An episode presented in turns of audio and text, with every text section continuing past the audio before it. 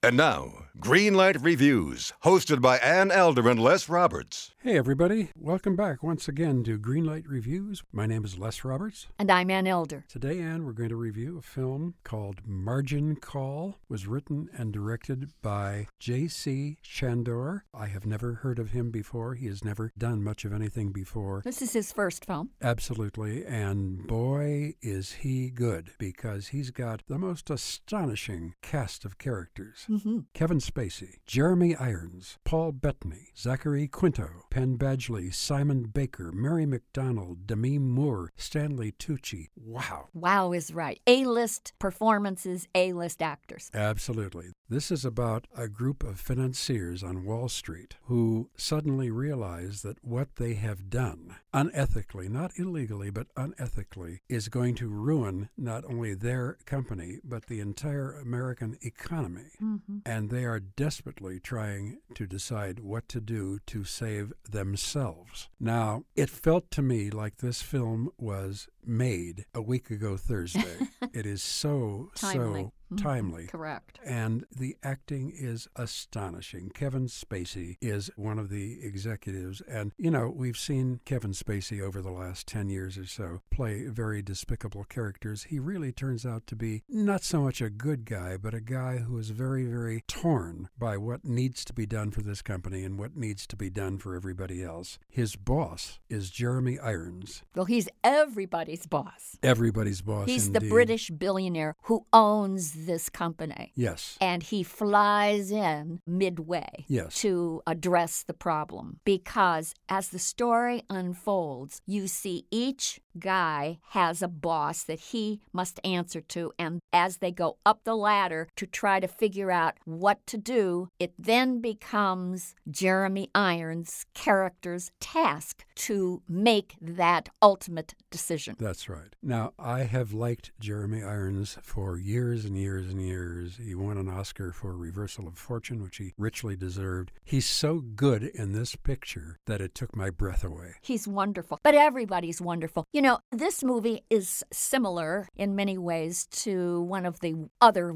terrific ensemble movies called Glengarry Glen Ross, written by David Mamet. This is that type of picture. So if you're a fan of David Mamet's uh, Glengarry Glen Ross, I would think you would find Margin Call a must see. It's not as extraordinary a drama as Glengarry, No. but it's a good thriller. What I liked about the movie is that it keeps you on the edge of your seat, but it's a little bit more laid back. I think J.C. Chandor made an interesting film about real people on Wall Street who have some real problems that they have to address. And it's not only their survival, as you said, Les, but it's the survival of the company. And they have a moral dilemma here. And the moral dilemma is do they get out, sell out, and be the first on the street to liquidate and survive? Or do they play it like nice guys and be like all the other people on Wall Street, bide their time, don't say anything, and end up losers? That's the dilemma of the film. I think it was really well done. Absolutely. At some point, Jeremy Irons as John Tuld, and he's very nice. He's never mean throughout all this. Well, he's aloof Yeah, very aloof. and icy. Yes, and he says at one point, we have to give up somebody's head. Somebody has to be blamed for all of this. And you find yourself waiting through most of the film to find which of these people it's going to be. I do think we have to mention that this film takes place in 36 hours, and the action involves all of these different characters, money managers, and risk analysts within the firm, pointing fingers, scheming, they're fretting, they're philosophizing, and they're plotting all the way through this. How can we survive? What can I do? Should I connive or should I be a good guy? There's a lot of consciousness raising that goes on in this film. And the nice thing about it is that with every one of these characters, you as audience are wondering is this a good guy? Is this a bad guy? What is he or she going to do? I think the only one that comes off immediately as a rat is, of all people, Simon Baker. You might know him from The Mentalist on TV. Oh, is he great in this movie? he plays Jared Cohen, and from the moment you see him, you just loathe him. I mean, what a mean, nasty, unamusing, unlikable guy he is. Well, he sort of takes over that persona that Kevin Spacey usually has. Exactly, exactly. He's haughty and he's a little bit sneering, and I like the fact that this time around we didn't get that from Kevin Spacey. He kind of plays it kind of like a little bit of a schlub. And I like this new Kevin Spacey. I like seeing this side of him. Yes, wonderful. Zachary Quinto, I have to talk about him. Mm-hmm. He is the risk analyst aboard. He's fairly new with the firm. He's only been there for, oh, I guess seven years, but nobody ever heard of him before. And suddenly he is put on the spot mm-hmm. to try to come up with a solution. And I think he did a very good job. So did Paul Bettany. Well, I think we can't overlook Stanley Tucci. Stanley Tucci is the risk analyst that starts the movie off yes. with a bang. First of all, he's being let go. Yes. As are several of his colleagues in an effort to, quote, cut back on expenses within right. this firm. So on his way out, he produces a document and gives information to one of his colleagues who hasn't been fired yet that there is a serious, serious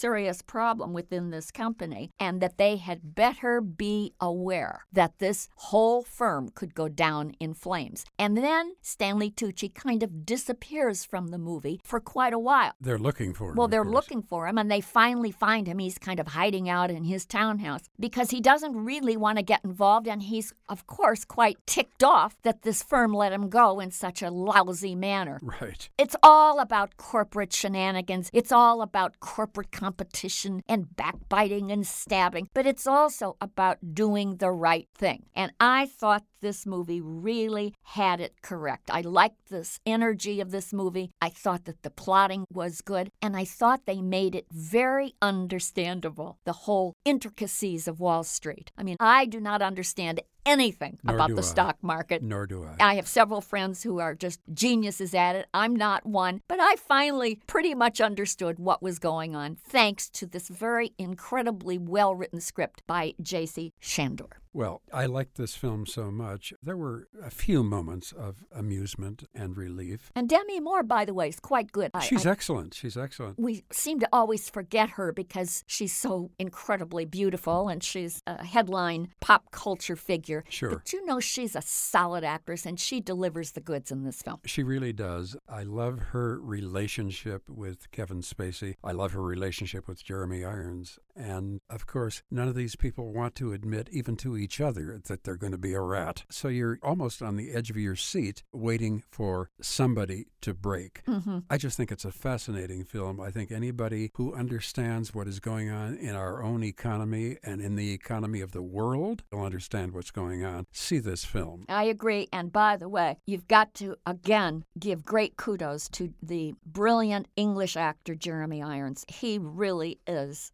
fabulous in this film. He plays a master manipulator, and it was such fun to watch him work the boardroom and actually pull the strings of each one of these men and women who work for him like a puppeteer. Yes, wonderful. Excellent work. For me, Margin Call is well worth the price of a rental. For me, it rates a green light. It's a definite green light for me, too. Don't worry if you don't understand what they're talking about. It really doesn't matter. Oh, you will, though, I think. I think you will, but you will really feel for this picture a film about people that you're not going to like very much. So it's definitely a green light for me as well. Two green lights for the brilliant margin call.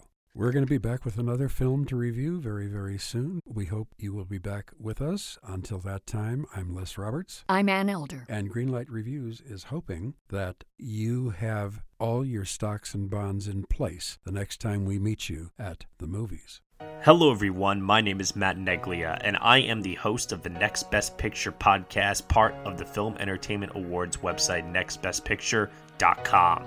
On our show, we explore all year long what is possibly going to win Best Picture at the Oscars. We do this by conducting interviews with people within the film industry, holding weekly reviews of the latest theatrical releases, and on our main show, where we dive into various different topics, answer your fan questions, and also do our best to explore Oscar history's past in hopes that it will tell us something new for this upcoming award season race. We hope that you will join us on all of the various podcasting networks. We look forward to seeing you over at nextbestpicture.com.